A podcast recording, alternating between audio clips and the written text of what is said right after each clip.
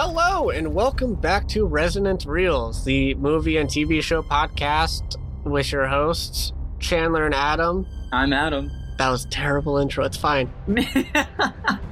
I say we keep it. This is real life. What's up, people?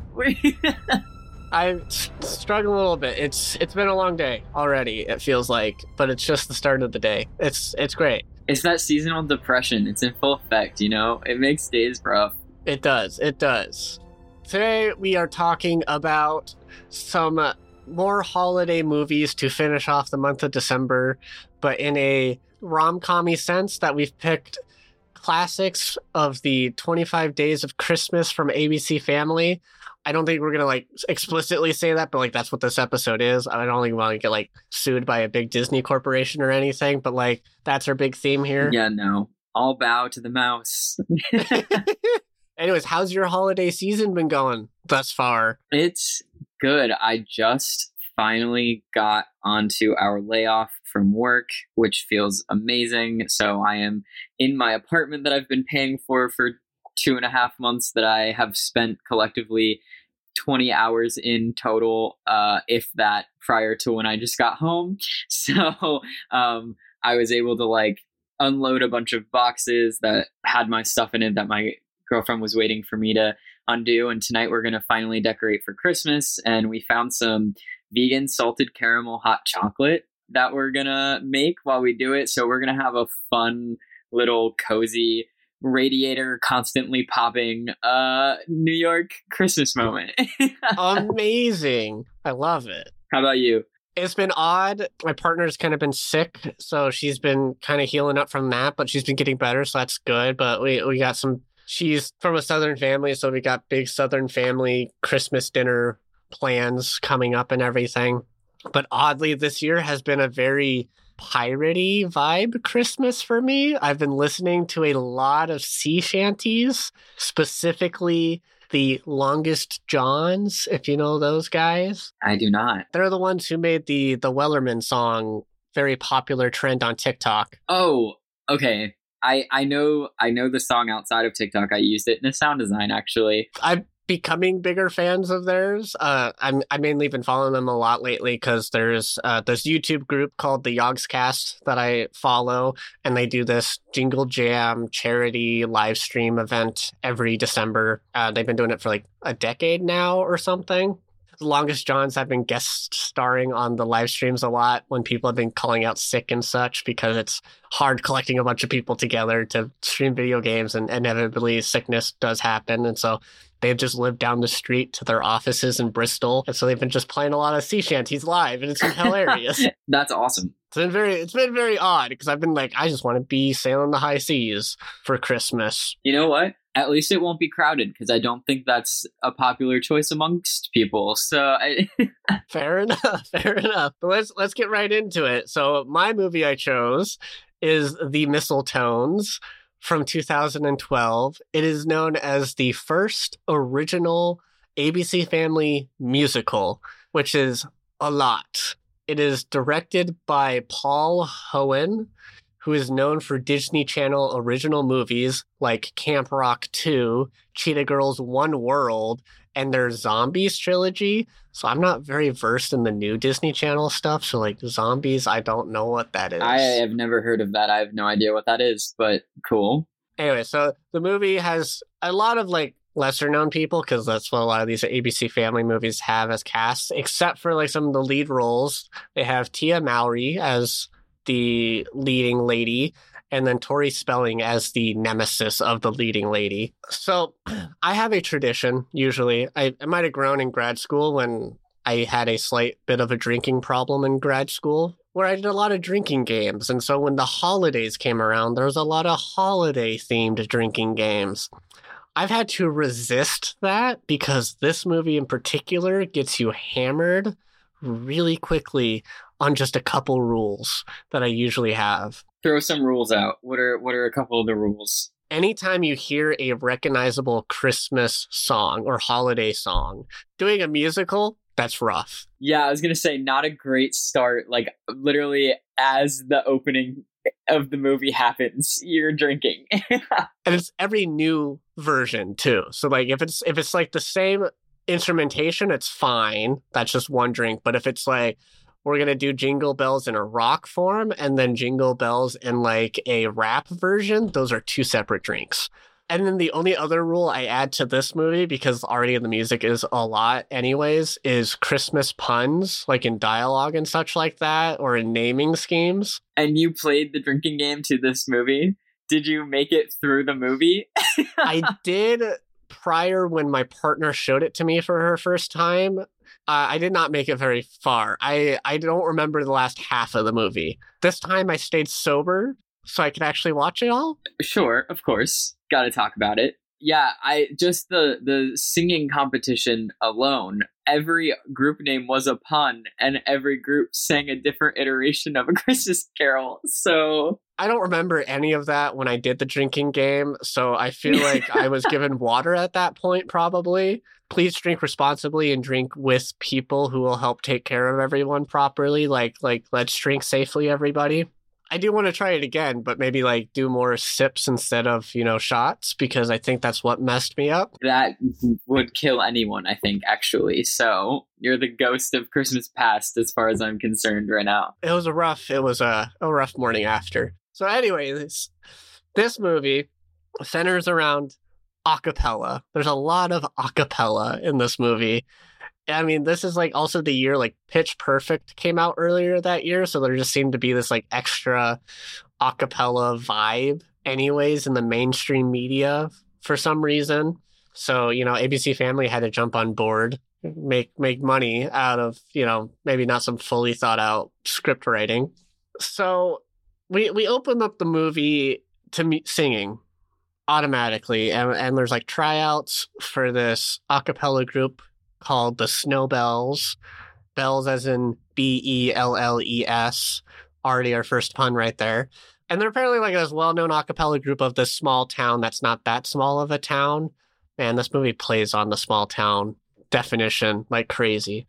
But we meet our first character, Holly, because of course all of the main character names that fall in love and everything have Christmassy names. And she's late and falls out of the shower because of her cat, who's named Bonkers, which is a weird name for a cat, but whatever, you do you.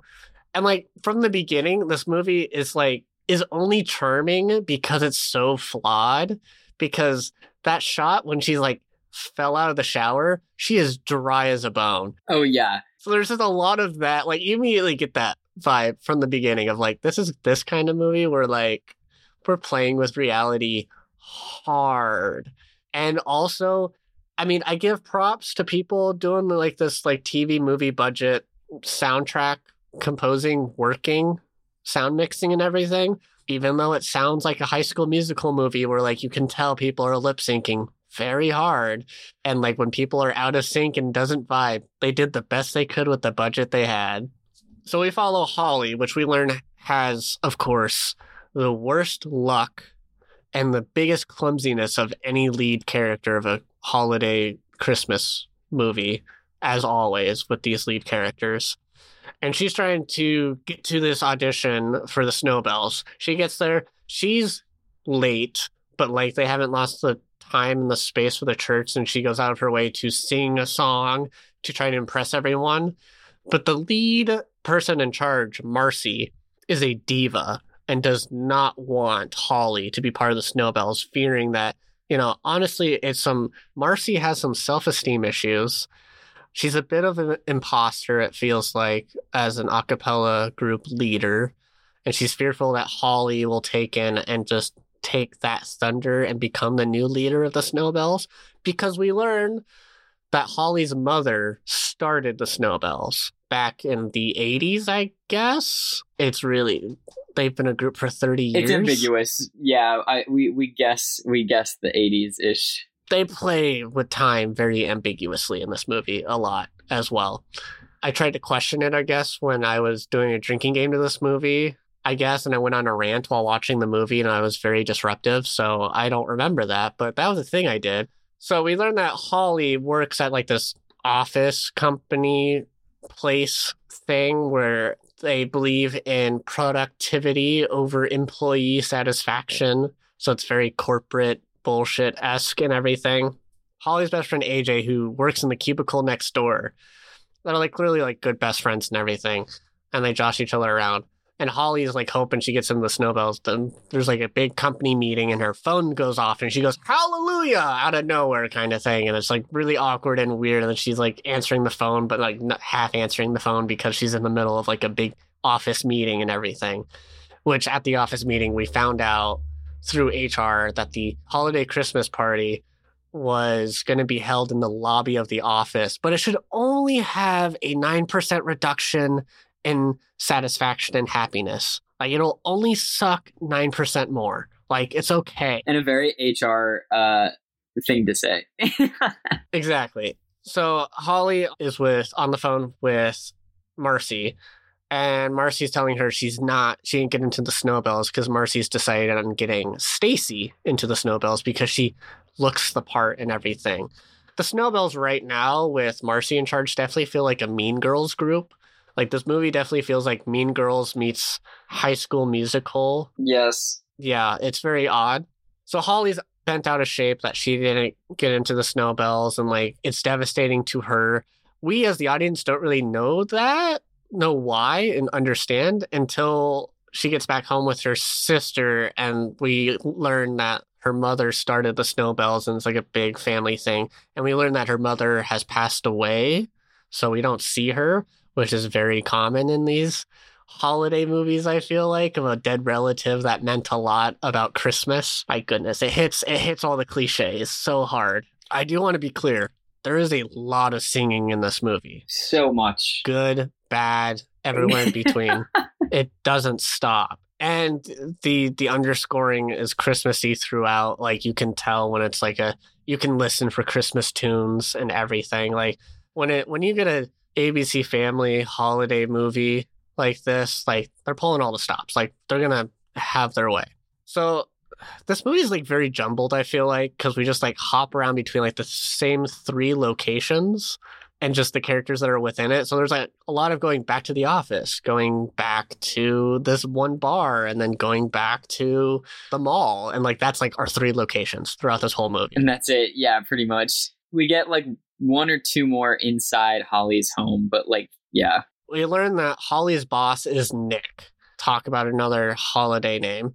You know, St. Nick right there. Nick is kind of in charge of this field office, and he's very much trying to like climb that corporate ladder more and more because he's like a single man with no family and he's just a workaholic. It's the big city trope in a way, and it's the small town girl trope in a way. Yep.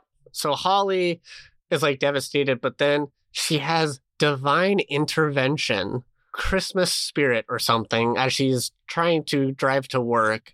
And the mall LED sign is like giving her real messages about how like it doesn't have to be the Snowbells that play on Christmas Eve for the Christmas Eve spectacular or whatever.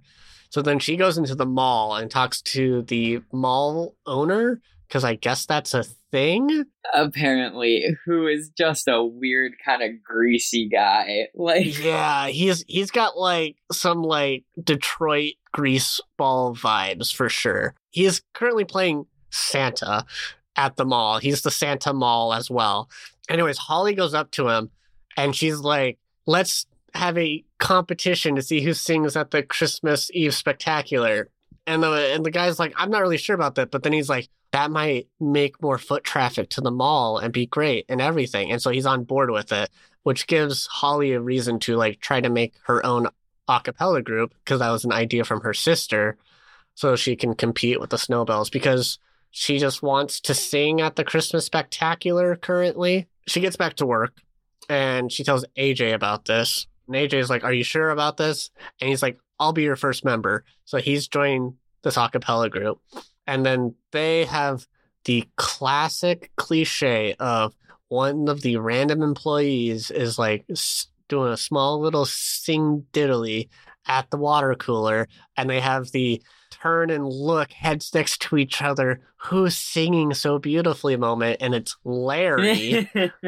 Larry is guy from Purchases or something.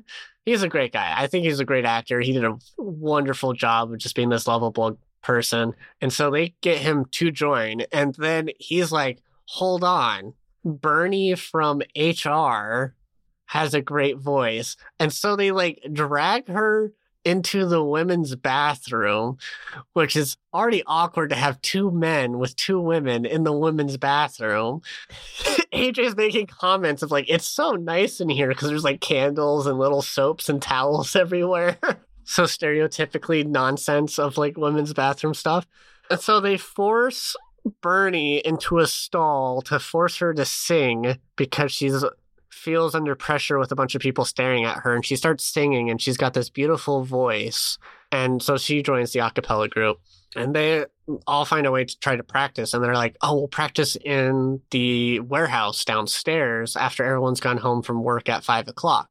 By the way, 5 o'clock is darkness outside. Like, it is like vampires come out at night dark, and I don't understand it at all. So they do some rehearsals, and it's very musical montage-esque because it bounces back to the Snowbells in rehearsals as well. And so we get the like back and forth of like the 12 Days of Christmas, I think was the first one. And it's like this really weird hip-hop rock and roll merge back and forth. It was a little jarring. I will not deny it. It was a little jarring to watch. I was a little freaked. Well, because also the auto-tune between the Snowbells jumping into this group, which has not chosen their name yet, spoiler alert, it's the title, was like super different. Like it almost like switched genres. Yeah, like switched keys, it felt like. Like the Snowbells were singing like a couple steps up versus... Keys and tempo and like...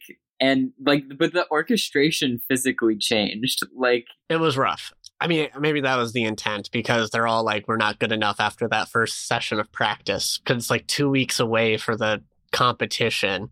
They all kind of like go home. Holly, gosh, she is the worst driver I have ever met. So on her way home, she is not paying much attention to the road and almost hits like this drunken guy trying to cross the street. And the way she reacts is she closes her eyes, hits the brakes, and just slams the steering wheel like 180. And you're like, what? And she's just spinning around the road and then hits a snowbank. And like, we're supposed to accept that, like, that's an okay response while driving, right? No, it's not. It's terrible. It's terrible. So she's waiting for a tow truck. And the way she calls the towing company is like, she's off of Main Street. And I'm like, so how small of a town is this town if like all you have to do is...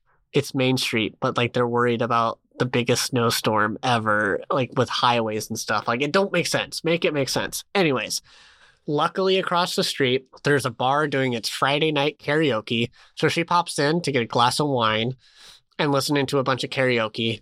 And then this guy comes on stage and he's singing like a rock star. All the ladies are swooning. Can you guess who it was? It was good old Nick. So Nick is having this whole musical number by himself. Holly is like just so surprised and baffled by it that she records some of it on her phone. And she talks to Nick, and Nick is like embarrassed after his number and everything. And Holly wants his help with her new a cappella group. And he's reluctant to help because he doesn't want to prove... He doesn't want his secret to get out because this is a secret because he's like, I got to live this corporate life even though I like having fun singing karaoke, which is weird.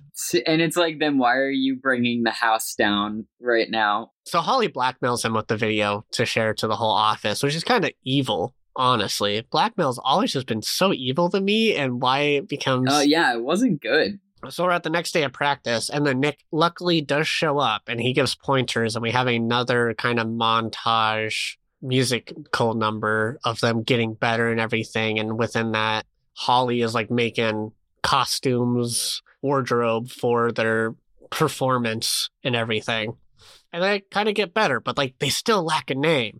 So they go to the bar and they've extended the invitation to Nick, but Nick's like, I shouldn't. I got to get back to work because I'm behind as this workaholic that I am. So they're at the bar and they're trying to think up of names and everything, and they can't think of anything. Holly gets back home after the bar, pulls out mistletoe out of her bag, and it's like, genius idea! Will be called The Mistletones. And it's like, great. That's the name of the movie.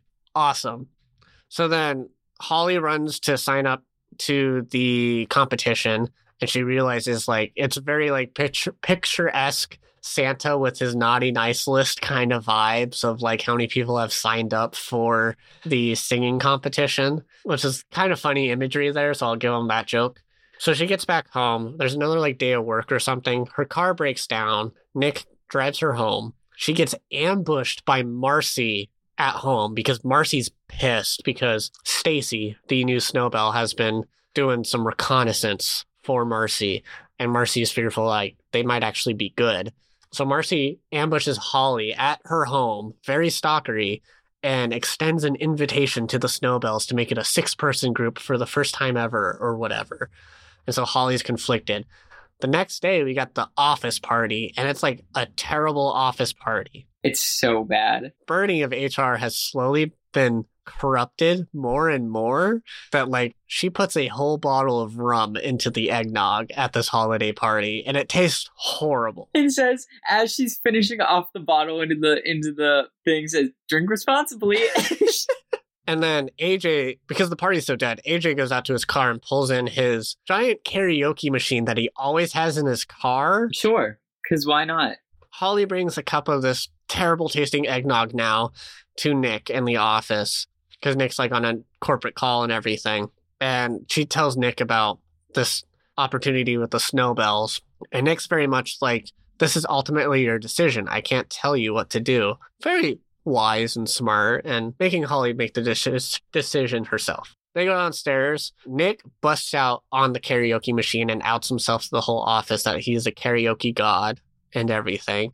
And he kind of, like, joins up with the Mistletones after a romantic rendezvous makeout session in the office copy room with Holly under the mistletoe, which is also very funny, is when they leave the office and he's walking down the hallway that Bernie stops him, and she's like, I'm going to need you to come by my cubicle Monday to fill out some boss employee making out forms, which is hilarious. The sass. But also, that scene ending with her weird laugh alone in the hallway was so cringy. Like, it was so cringy. And I was like, they should have just cut it at the joke. They didn't need her staring at him down the hallway laughing at herself.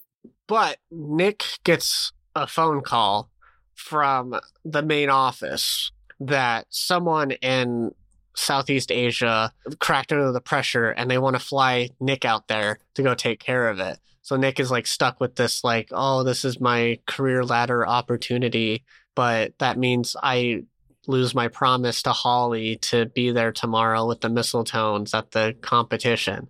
And lo and behold, he doesn't go, everybody. He doesn't show up. I'm just going to save you the suspense now. We get to the competition, and man, it's a time of appealing to every facet of audience you can ever have possibly think of. Yeah. First up, we get the Magic Mike sex appeal show. The song starts and there's, like, no singing for, like, the first 30 seconds. And it's just these shirtless guys in tight pants dancing around, flexing their muscles on stage. Tight jeans. They're wearing jeans, trying to do that shit in jeans, dude. Fuck off. Yeah. And they're, like, playing with their muscles and everything, and, like, dancing with their muscle. And they sing their song. They're called, was it Deck Them Halls or something like that? I don't remember what their name was. Anyways, where they're singing Deck Them Halls. Yeah, it's something dumb is what it was. And then they have a fake rapper called, like, Luda Christmas. Luda Chris Kringle. Cringe.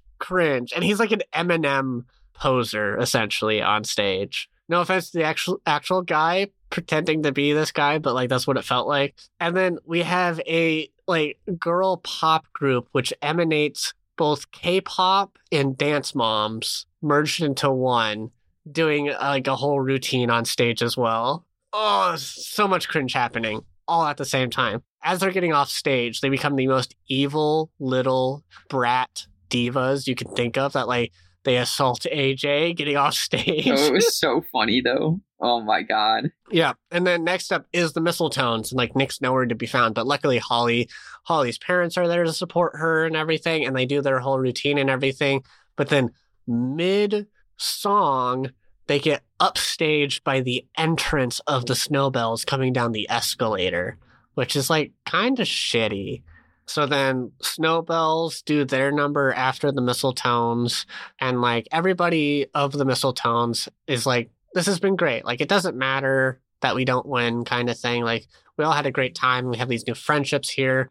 We learned Larry's got a wife who is like objectively smoking hot and everything, and everyone's just so surprised that like Bernie gets so jealous that she makes out with AJ. But like there has been a thing growing between those two, because like AJ's surprised that Bernie plays video games and stuff. Like that's like a crazy thing that there are female gamers in the world, and I was just cringing because of that specifically. We go back to Holly's place, or like her sister's place or whatever, like family kind of gathering there. And she has this like little like heart to heart with her dad about like the true meaning of Christmas and like why her mom made the Snowbells in the first place.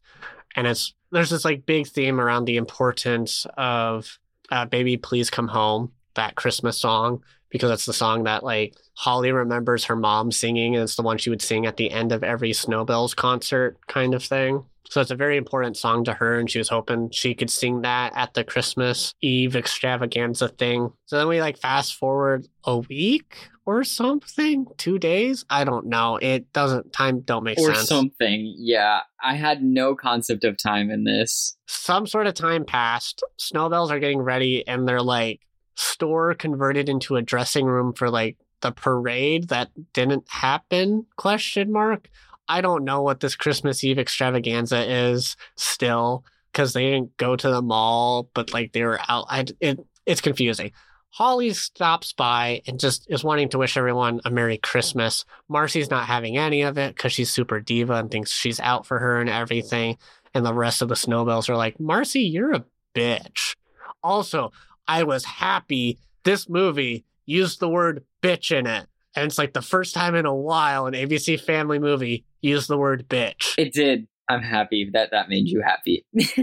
So Holly leaves them with conflicted feelings, the Snowbells. But then there's all this like singing. She recognizes the voice, and it's Nick singing, Baby, Please Come Home. And she's very reluctant because she's not happy that, Nick left her. On like an outdoor float stage, though. Like it's not just like him casually singing. He's having a full concert. Yeah, I was like, they're on the back of like an old pickup truck.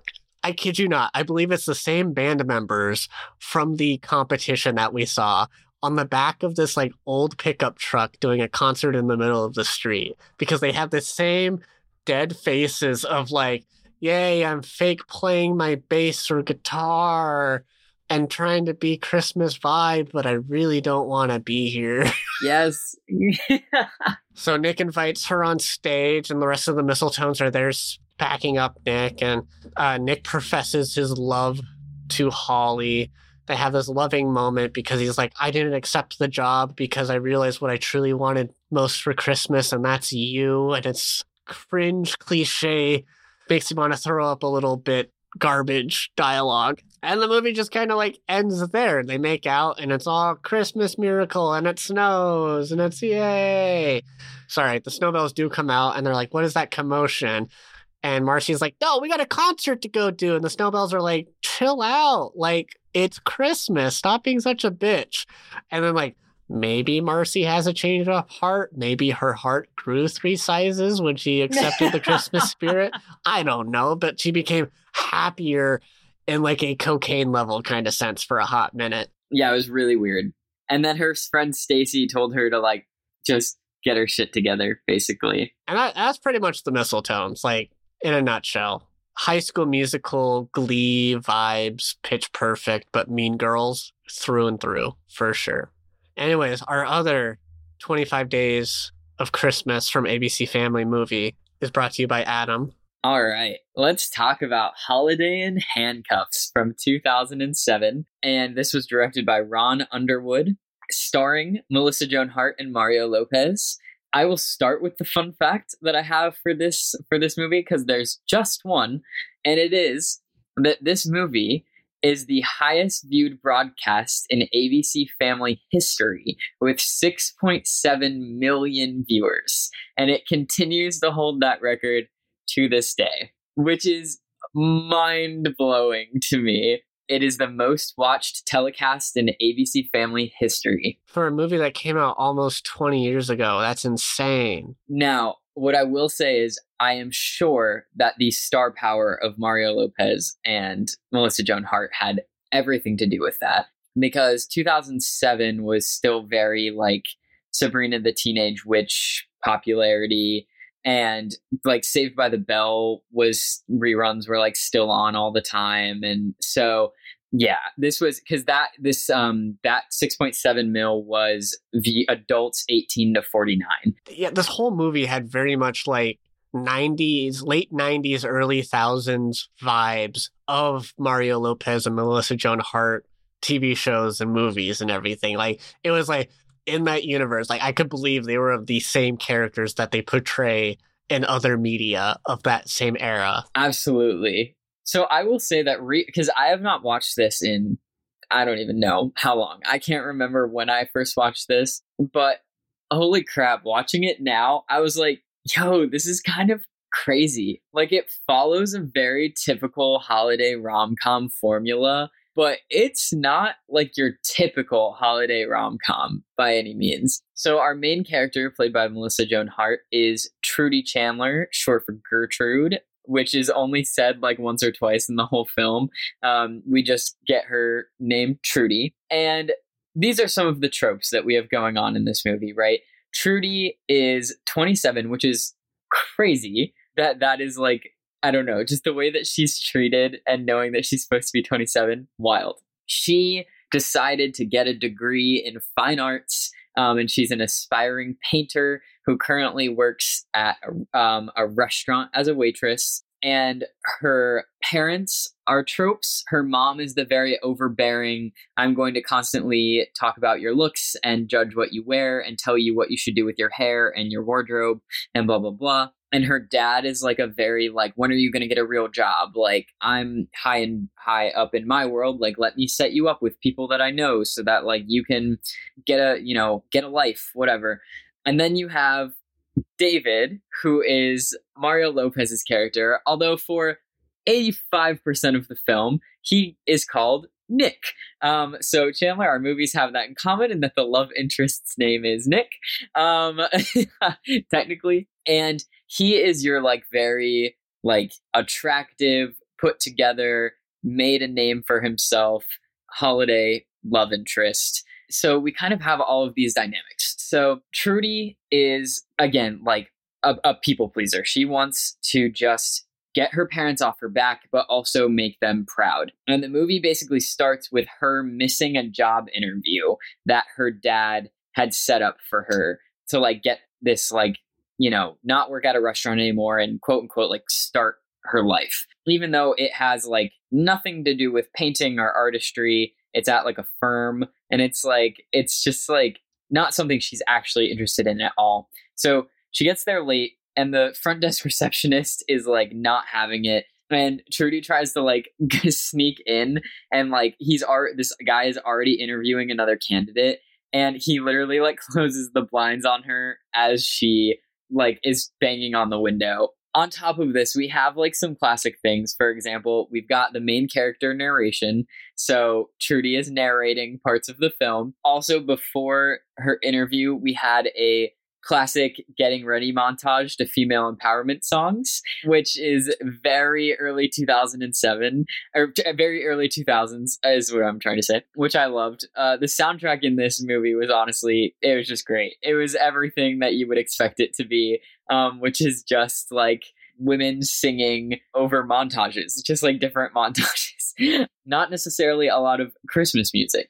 Then Trudy shows up at work, and she's already not in a great spot. Her mom's making her wear this like hot pink, like I don't even know what material that was, like wool dress. And she unfortunately left her hair curling chemicals in for too long.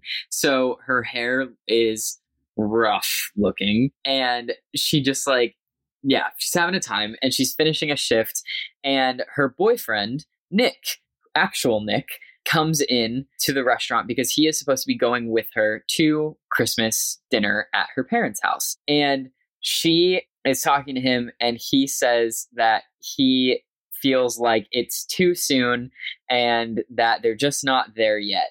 And she was like, well, do you think you could get there in the next 10 minutes? Because you told me that you're coming and they're expecting you. And he goes, I don't think we're ever going to get there, and breaks up with her. He is an asshole. Like, he very clearly does not care about this relationship at all. Doesn't honestly even really feel like he's in a relationship. Literally made the comment that I was just telling you what you wanted to hear. Plus, we hadn't had sex yet that day. So, and I was like, oh, okay, grade A slime ball. So after she gets broken up with, Trudy literally goes into like a shock fugue state, like has a full trauma, nervous breakdown response, like is not hearing anything that anybody says to her. And David walks in and gets a table, and he's on the phone. And the context of the phone call is, yes, he's sure. And it's clear he pulls out a ring from his coat pocket that he is going to propose to his girlfriend who he is meeting at this diner. When he gets up to use the bathroom, in her breakdown, which is shown earlier in a scene that we get with Trudy and her best friend, Jessica. And the restaurant has this like gun that's from like a British revolutionary time. It's like some fully old like pistol. Jessica also has a really good quote that I wrote down, because outside of this movie, I was like, hell yeah. And she says, it's easy to be wealthy and successful if you're born into wealth and handed success. And I was like, damn, hit the nail on the head for 2007. So anyway, we get David going up to go use the restroom, and Trudy like traps him, and she's like, you're not going to the restroom. And he's like, I am actually, like, whatever. And she brandishes this old as hell pistol at him and effectively kidnaps David, and they leave the diner, and she blindfolds him with like a knit scarf or crocheted scarf, and then handcuffs him like to the roof of the car using some like extra strength pantyhose, and starts telling him that like they're going to her family's cabin that is incredibly isolated and away from everybody else, that he is going to be named Nick for the remainder of the weekend, and that he is her boyfriend. He is like, you're crazy. I'm just gonna tell them the truth when I get there. Like, what is your plan for all of this? And as he gets out to the car before she actually ties him up, I forgot, he slips on the ice and knocks himself out. So he can't even fight back, and that's how she's able to even get him in the car in the first place. So then he's like, I'm not going to play along. And she's like, yes, you are, or I'm going to shoot you. And then once again, brandishes like this pistol at him, which is crazy behavior. Like, she has fully kidnapped a man with a gun, and this is a holiday rom-com. Okay. Anyway. And she, there's like a skunk or something that makes its way into the road, and she swerves, and the gun fires, this pistol that I was convinced didn't work, fires at his crotch and barely misses. But like, she literally almost shot his dick off, which was insane. And that is like, that kind of like sets a tone of, he's like, oh shit, okay, the gun works, like, and she's crazy. So he pretends to like, he like tries to escape multiple times, but basically is like, this seems to be my situation. So they pull up at this gas station that's just labeled gas. She goes inside, she leaves him in the car, and his blindfold's down at first, and he's like, gas station, green, we're off the... And then she like pulls up the crocheted thing again, like blindfolding him. So she goes inside, she gets a bottle of liquor, a bag of jerky, and $10 of gas. And we just have a creepy gas station guy who's like way too old to be flirting with her, and like he's missing some teeth, and like he just isn't, he seems like just someone you don't want to chat with. He comes out to the car because he's like, I usually pump the gas for the pretty ladies, and you know, Trudy tries to stop him because obviously she's got a handcuffed dude in the car, or, you know, a restrained dude in the car. And he sees him. He's like, what you got going on here? And she tries to play it off as like some kinky kind of like sex stuff.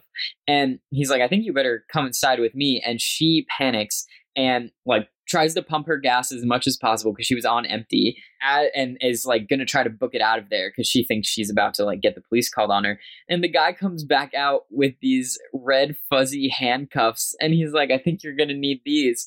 And she was like, oh my goodness, like, thank you. Gets in the car, cuts David loose from the pantyhose and handcuffs him. And they make it to the isolated cabin for the family. He stays in the car and Trudy runs inside, says hi to her family. And she's basically like, Nick has really bad social anxiety. So sometimes, you know how dad tells jokes that aren't funny, but we pretend they are and we laugh along because he thinks they're really funny? Well, Nick does that. And he has this whole bit about how like I forced him to be here and he's been kidnapped. So if you can just like laugh along, that would be great. And they're like, okay. So Trudy and David come back inside and David is immediately like, listen to me very carefully. She forced me to come here. I've been kidnapped. Like, she tied me up and brought me here. And the parents are just straight faced. And then they just burst into this like fake laughter. And he's like, why are you laughing? And it's like, they just keep laughing and they think it's just a bit the whole time. So he's just like, very like, fuck it.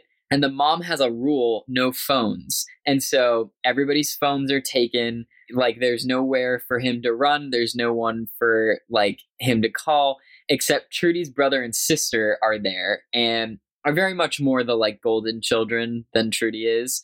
And Trudy's brother, he has a cell phone. They make up an excuse that David forgot the rest of his clothes because they forgot his suitcase in the excitement of coming to the cabin or whatever. And then he splits the pants open that he was given. So the brother's like, oh, I've got some extra clothes. Like, come with me.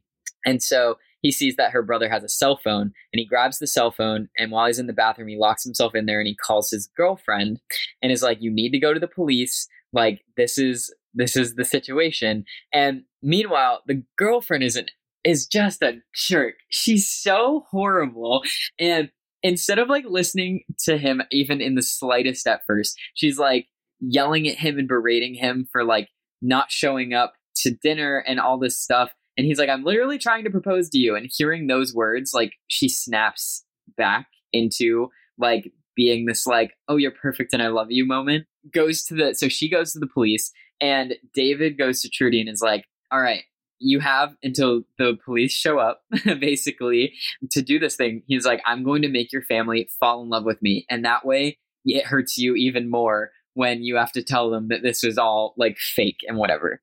There's like this montage of events of like Trudy and David like start to fall for each other, which like I have to take out of my rom-com brain and be like, Stockholm syndrome.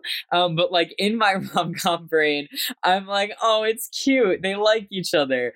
Oh yeah. I was getting Stockholm syndrome vibes. Like, this movie is the very definition of Stockholm syndrome. If you think about it objectively. Definition. Yes.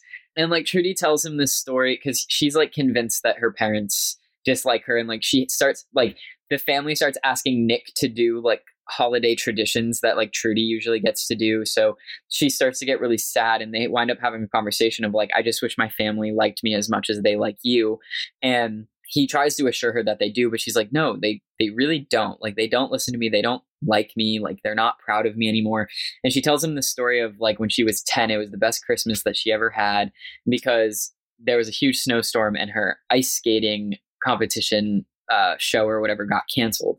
And so her dad like sprayed water all over the back patio and hung up some Christmas lights, and her parents just like watched her do her routine. And she was like, and it was like, I haven't felt that like pride from them basically like since. And so one of the things that David does as he's falling for her is he turns the backyard into an ice skating rink and sets it up with like lights and everything and gives her a pair of skates and says, you owe me something. You have to do your routine, which also made me laugh because she's 27. She hasn't done this routine in 10 years, probably hasn't touched ice skates in 10 years, but did this routine flawlessly outside on this ice. And shout out to whoever that stunt double was because they were very beautiful to watch Then we are at dinner, Christmas dinner, and there's this huge fight that breaks out between Trudy's mom and dad, because Trudy's mom just like her resolve starts to like slowly chip away throughout the movie of just like this happy-go-lucky, I love Christmas, everybody's fine, like I try to micromanage everybody's life because I have no control over mine facade, like starts to drop. Trudy's sister Katie, who is like the prodigy who's like going to law school and whatever, announces that she quit law school and used the tuition money that her dad sent her to put a down payment on a Pilates studio in California, which was hilarious, because then her dad proceeds to call California the land of fruits and nuts, which made me absolutely cackle. I thought that was such a funny dialogue moment. And then Jake announces that he's gay, to which his mom just starts laughing. He was like, honey, I knew. And then as soon as that's over, the police kick down the door. They reveal basically that David is not Nick. David is David. And he is not Trudy's boyfriend, and that Trudy fully kidnapped him, that David has like a really good job, and that was right, but that he's got a super like rich girlfriend. They all wind up in a prison cell. So imagine getting your family arrested on Christmas night. So they're sitting in a jail cell. David did not press charges, so they were all released. And our next scene is basically just seeing David like doing wedding planning stuff with his girlfriend and being miserable. And his girlfriend's like loaded. She's like super rich. And so they've got like over 20, I feel like, just font cards in front of them of like what they want their Mr. and Mrs. David, whatever the heck, to say. He like goes out to get some air. And then the minute he steps outside, she follows him and is like, honey, we need you inside. And he's like, okay. And so like goes back in and like, he's like, do you ever have doubts about us? And she's like, what? No, this is, we make sense. She was like, we're going to have a very like extravagant, beautiful wedding and live our lives. And through this, he realized that like his life is like not what he wants at all. This is like months later. So between them getting released from jail and then like months later is when Trudy finds out about the engagement, because it's such big news because of how like rich his girlfriend is. There was like an article in the newspaper and stuff. And in that same like mail pile, Trudy has an invitation to a local art gallery to put up her art. And she calls, she's on the phone with her brother as she opens it and everything. And she's like, will you come? And he's like, absolutely. He was like, are you going to tell the family? She's like, no, I don't want them there. So then it's the art gallery time, and her brother shows up, introduces her to his new boyfriend, and then he absolutely did invite her sister and her mom and dad. And they show up, and they are like a renewed family. They like all reconcile, and the piece that is like highlighted of her section of the gallery is a painting she did of that outside like gazebo ice skating moment that she had. At the end of the art gallery, she's sitting there and she learns that her piece sold. As she goes to leave the show, David swoops in and kidnaps her, which is very funny, and takes her into a building. He tells her that he bought the building and he basically like quit his job, ended his engagement, and that he is gonna like do architecture like he always wanted, but it's also going to be an art studio. And he said that someone wise once told him like life's not life is supposed to be for like pursuing the things you really love or whatever. And he said, and I want to own my own architecture business. And he said, but that business is also going to include an art studio, and my first piece is going to be this one. And he reveals it, and it's Trudy's figure skating piece, and he admits that he loves Trudy, and Trudy admits that she loves him, and then they kiss, and then the movie is over. Yep. It was a weird one to rewatch, I will admit. Yeah, it was strange to rewatch for sure. I was very conflicted because I was just like, Melissa Joan Hart plays such a crazy, unhinged person. Bonkers. Trudy is bonkers. Not to get confused with the cat from Mistletones. Yeah. Like truly did that whole like shock nervous breakdown scene super well, in that you're like, oh, things are about to hit the fan. And then they did. And you're like, oh God, literally kidnapped him. I mean, it's funny. The similarities between our two movies is like the lead characters are both female. they both at the beginning of their respective movies show a sense of clumsiness and chaotic disorder of their lives that's never touched upon for the rest of the movie. It's just there in the beginning, right? Yep. Yeah. And then they both fall in love with a Nick, quote unquote, love interest. Very successful, business-oriented, career-oriented. Yeah. Very funny. It's very funny. Like, no wonder these are very cookie-cutter, like, movies. And they all fit great drinking game rules all the time, you know? But what lovely, simple, no-brain thought needed movies to watch to wrap up the holidays. Right. Yeah. They're both, like, semi-progressive, which was very interesting. They are. But they're, like, also a little odd and little, like, too jokey about being progressive at the same time. Agreed. So... yeah, good old wholesome family fun, question mark. Well, with that wraps up December. So that is the end of our holiday month, and we're moving into January, and we're gonna kick off the new year with season 3 of Breaking Bad. So excited. But yeah, that's going to do it for us with Resonant Reels. It's been a fun year. It's been a fun time getting through, what episode are we at? This is 19. Almost 20 episodes. Yeah, 19 episodes. Like, it's been a crazy start of this journey of, you know, doing this. And, like, it's been great. It's been a great excuse for Adam and I to talk and to watch things. Yeah. As always, like, subscribe, comment, ideas for us. We're building out our New Year calendar. We're really excited with some of the stuff we got in store, but we're always open for suggestions and everything. Yeah, and that'll do it for us, I think. Thanks for watching Resonant Reels. That's been Chandler. That's been Adam. We wish you a happy holiday. And we'll see you in the new year.